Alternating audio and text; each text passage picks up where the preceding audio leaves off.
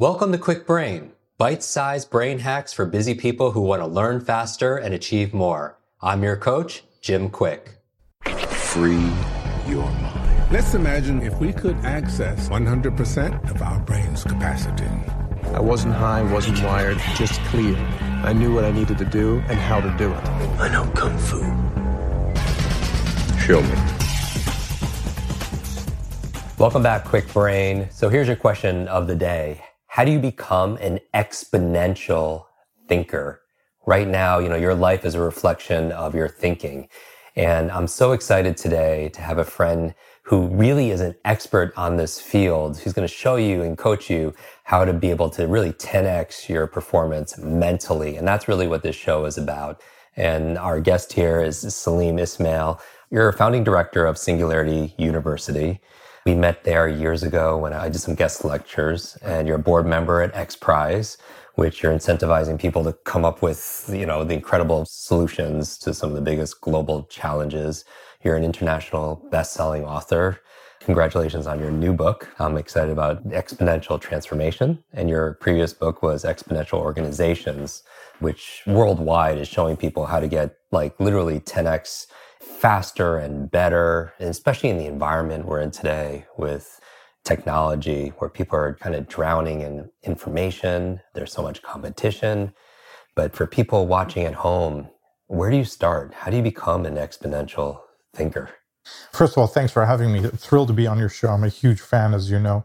The key question is all of our education, training, intuition about the world teaches us linear extrapolation. You take your past performance, you draw a line as to where things would be right? And I use the example of TEDx with Chris Anderson had said, okay, we're going to do five in the first quarter, 10 in the next quarter, 15 in the next quarter, and you roll that out over like a five year period, you do like 2,000 events. Which, if you would said to a team, we want to do 2,000 events in five years, they'll freak out, right? But he set a huge purpose, ideas were spreading, and then let anybody in the community go create one. And over a five year period, they've done like 15,000. And if you went back to the original team and you said, that's what I want to do, they would literally walk out of the room and you break the thinking. And so the question is, how can you operate in that paradigm where you can scale both your own performance, but your company or your organization performance at like unbelievable levels? And we're seeing this today as a general paradigm with Uber, Airbnb, whole new crop of what I call exponential organizations that are scaling literally 10 times faster than their competitors. And that's like the ultimate advantage. We're not talking about a 10% differential. We're talking about minimum 10x, yeah. Minimum 10x. So, how would you define exponential thinking for people who are listening? We've seen Moore's Law now operate in computation for 30 years. We double the price performance of computation every 18 months. Ray Kurzweil has probably the best, easy, most visceral example. If I take 30 steps linearly, I'll go one, two, three, four, and I'll go 30 meters. And you could see 30 meters. And everybody can gauge how far am I going, how far would I be one third or two thirds of the way in that progression. We're really good at that linear carve up. But if I take 30 doubling steps, two, four, eight, 16, at step 30, I've gone a billion meters. I'm actually 26 times around the world, which is a bit further than 30 meters. And it's really hard to gauge how far is one third or two thirds of the way in that progression. And that's the challenge because every time we kind of see that, we think it must resolve to a linear level. And so, a really great negative example around this is if you talk to experts in any domain, even if the domain is growing exponentially and you say, where does this domain grow? They'll go linear. And you see that tension everywhere between the bankers and Bitcoin or between Uber and the taxis, that tension of one mechanism growing unbelievably fast and the other stuck in an old paradigm. And our brains are stuck in that old paradigm. No, I think a lot of people could identify, when you mentioned those brands, people could identify with the difference between a Kodak and an Instagram. Really, exactly right. That's exactly right. And Kodak, of course, is legendary for that. But think about this problem. Kodak is operating on a material, physical, chemical environment, a scarcity environment. You can only carry so much film. It costs a dollar photographs. It takes you a few days to get your prints back. You move to digital photography, marginal cost goes to zero. The domain explodes because now you can hold the shutter button down and take a billion times more photographs because the cost is gone. But more importantly, you change the business model. You can make money optimizing, selling courses on photography, publishing books on composition. You now make money by filtering, socializing, other models come up. And the incumbents in many industries are optimized towards old thinking. And trying to make this leap into this new world is almost impossible. That's why you see most of the time the disruptors in an industry don't come from that industry. Oh, interesting. right? Like there's no way the car companies will make it into this new world for the most part. Just like the old ships that carried spices didn't make it into the refrigeration world that eradicated the need for carrying ice around and so on. So we see this paradigm a lot where it's really hard to make that transition. If you can make that transition, both mentally, cognitively, and at an organizational level, then there's unlimited opportunity because you can always map onto what's coming. So when you're looking at brands like Uber, who have no cars, they own no cars, or Airbnb, they own zero real estate. And so what is the commonality? What is the pattern of genius for somebody who's listening and they want to, okay, like I get it. I want to be a 10x thinker. I want to be an exponential thinker. Where would they start? So if you're trying to build an Uber type thing, then you start with having a massive transformative purpose or what I call an MTP, MTP. right? Google is organize the world's information. TED is ideas worth spreading. Mm-hmm. Singularities go impact a billion people positively. Uber is everybody's private driver. And so that gives you your North Star, hones in on the core problem you're trying to solve. In fact, when we're raising kids today, we don't say go learn accounting or go become a great designer. We say, what problem are you passionate about solving? And that's basically the basis of it. Then you have a bunch of externalities that allow you to keep a really small footprint and scale really quickly. So Uber doesn't hire its own staff. TED uses community. Airbnb is leveraging other people's assets. And you use one or more of these to scale outward really quickly. And then there's a bunch of internal mechanisms for running the internal organization, like the lean startup methodology, decentralized org structures, real-time dashboards, etc. And startups should be doing most of these. Because if you're doing most of them, then you start off with almost zero fixed costs. You can scale unbelievably fast. And the problem space that you're chosen keeps you focused without getting spread into a million different things. And you can move incredibly fast. And then once you establish the methodology, Reid Hoffman's now kind of framed the upside of that in the whole blitz scaling methodology that he's doing. We've, we're tracking an index of over 100 companies operate like this. That's astonishing. So let's take myself as a case example. I grew up with a broken brain and I was labeled a slow learner. And I feel like people are drowning information that they can't keep up. They have poor focus. They can't remember things.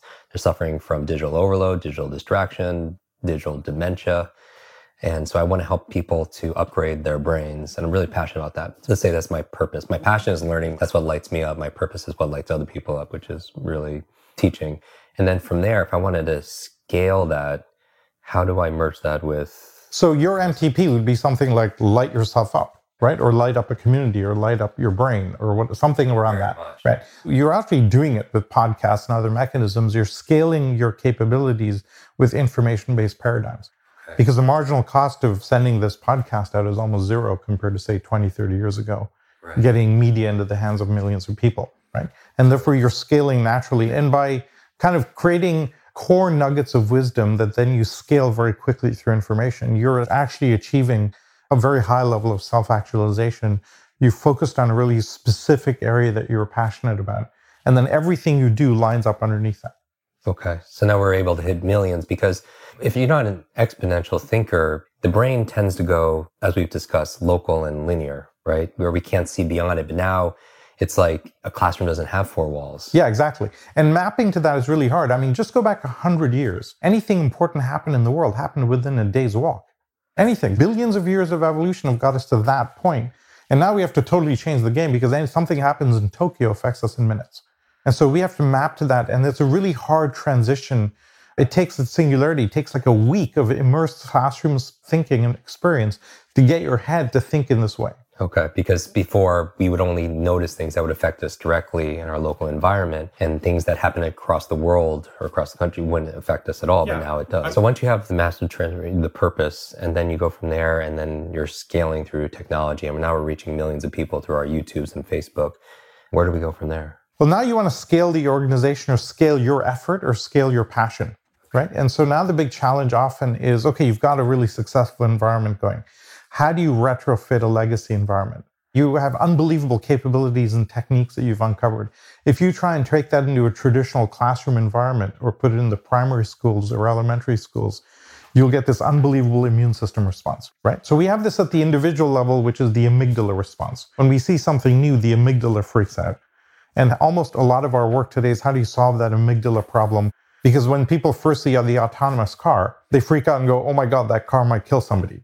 Right? Because as Brad Templeton says, people don't like to be killed by robots. We'd much rather be killed by drunk people, which is what's happening today. We have very clear evidence that a Tesla driving autonomously saves way more accidents and lives than a human being driving those same miles. And this is an evolutionary mechanism. When we were running around on the plains of Africa, anything unknown, you heard a noise in the bushes, you ran because bad news could kill you. Good news doesn't kill you, and this is why most news stories are negatively focused. Because if it bleeds, it leads survival. That's right. So we're talking about the individual. Somebody who's listening to this right now is very passionate and purposeful.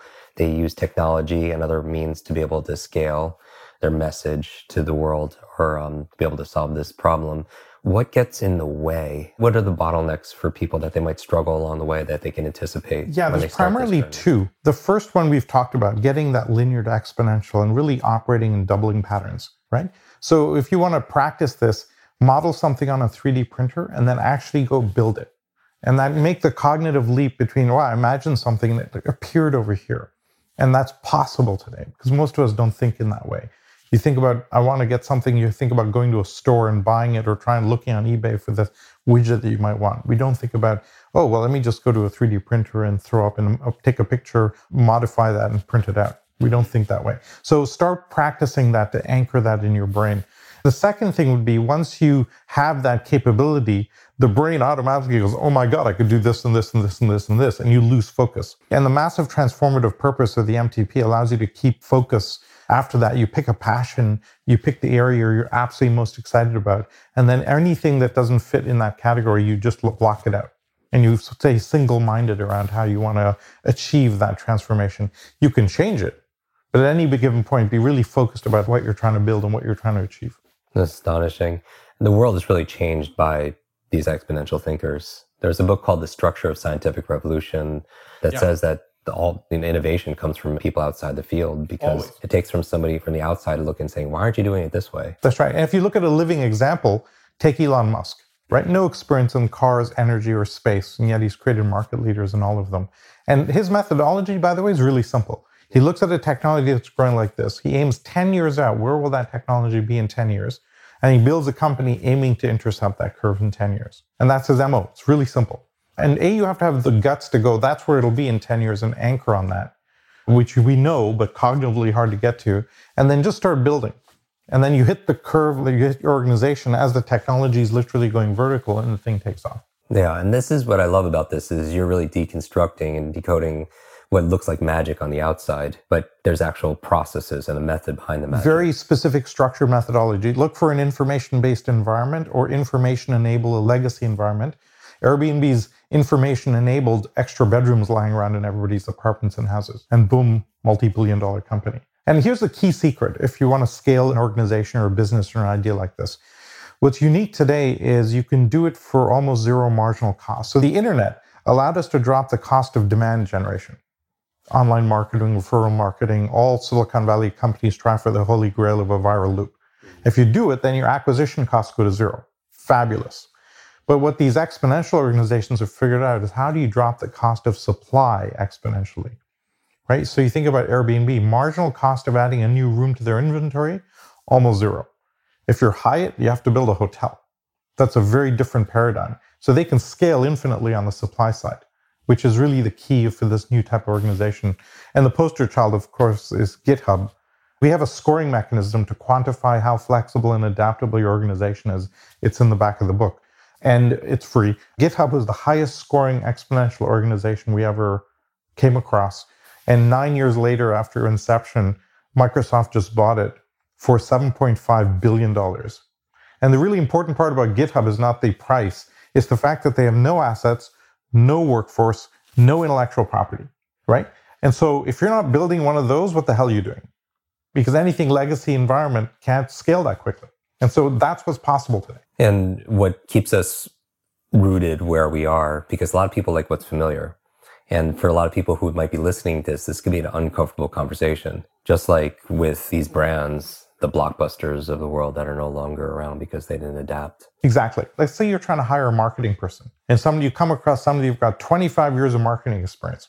They're the worst possible person you could hire. Not only because they don't understand what's going on, but they're going to bring old techniques to bear and have you operate in a really traditional linear environment. right? Whereas you need to probably hire a 25 year old that lives on Instagram day in, day out, and YouTube.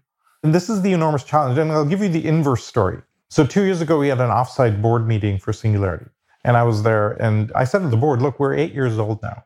When we started SU almost 10 years ago, there was no Facebook platforms, there was no social media platforms, there was no e learning platforms, none of this stuff. If we had to recreate it today, we'd do it very, very differently. Mm-hmm. So Peter and the board said, All right, think about that. How would you recreate SU if you had to do it today? And you know, I did the exercise four times, four separate times, and I found I couldn't do it. Because I was so successful in the model that we actually created, my mind kept going back to that, right? Subconsciously, my mind kept going back because it worked. It was like, we're only eight years old and I can't get out of my own soup. What hope is there if you're a 20 year old automotive engineer or a 30 year old oil and gas guru? How are you going to get out of that paradigm? This is the enormous tension that exists today. Cognitively, can you make that leap? So I basically said, I can't do this exercise. Let's put together a little group of some disgruntled alumni, some faculty that come in very rarely, some couple of outside thinkers, and they did the work. And what they came up with was way better than what I would have done. And so, how do you have the insight and awareness and self awareness to operate that way? I think is the key to success today. Because our brains, they don't naturally want to be able to break those patterns and their self interest. You know, internally and externally, when you build these systems, there's other things in the systems that are self reinforcing, the people that they're benefiting from things not changing. So, what happens in life is you evolve genetically and adapt very slowly over time. But in the short term, your success is from repetitiveness and predictability. And so, in the last 5,000 years of civilization, success came from doing the same thing repeatedly, going out fishing the same way. And once you figure out how to fish, you do the same thing again and again, and you grind it into yourself and embed that. But now, today is different. Success comes from constantly changing. And now we're bringing that kind of evolutionary pattern right out to the fore. And it's very hard and uncomfortable for us to do that. Yeah, it's very emotional. And we know that the same level of thinking that's created a problem or opportunity It's not the same that's going to be able to solve that. Exactly right. I love this conversation. I recommend your books, your two books, Exponential Organization and your new book, Exponential Transformations. And people can buy that online. Yep. And where can they connect with you? I'm at Salim Ismail on Twitter, at Salim Ismail EXO on Instagram, okay. Facebook, LinkedIn, etc. Fantastic. Thanks for joining us. No, great to be here. Want to double your brain speed and memory power? If you'd like to learn rapidly and get ahead faster, I'd like to give you my brand new Kwik Brain Accelerator program. You will discover exactly what I teach my clients to learn, read, and remember anything in half the time. There is no charge. It's my gift to you for being one of our subscribers. That's kwikbrain.com. Or simply text the word podcast to 916 822 7246 and we'll send you a direct link. That's 916 82 BRAIN. Growing up struggling with learning challenges from a childhood brain injury, it's been my life's mission to help you have your very best brain so you can win more every single day. Now, want more Kwik Brain? Here are four ways to fast track your results and lock in what you just learned into your long term memory. Remember FAST, F A S T. The F stands for Facebook. You're not alone on this journey. I invite you to join our free private online group. There you can connect with me, your fellow brain lovers, links to resources, and even submit your questions for me to answer in future episodes. Go to kwikbrain.com. That's K W I K brain.com. The A stands for apply. Act on what you learned today. Remember, knowledge is not power, it's potential power. It only becomes power when you use it. So use what you just learned. The S stands for subscribe. Don't miss the next episode and other free brain training. And finally, the T stands for teach. You want to learn faster now? The key is to lock it in right away by teaching it to someone else. When you teach something, you get to learn it twice. Here's a simple way to do that leave a review on iTunes. Leave a review with your biggest takeaway from this episode. You could also post and share this podcast on your social media. It helps us spread our mission of building better, brighter brains. And of course, tag us so our team can properly thank you hashtag KwikBrain, K-W-I-K Brain. Mine is at Jim Kwik, K-W-I-K, on Instagram, Facebook, and Twitter. So, what does FAST stand for? Facebook, apply, subscribe, teach. I'll see you in our next episode of Kwik Brain. Until then, remember, you are faster and smarter than you think.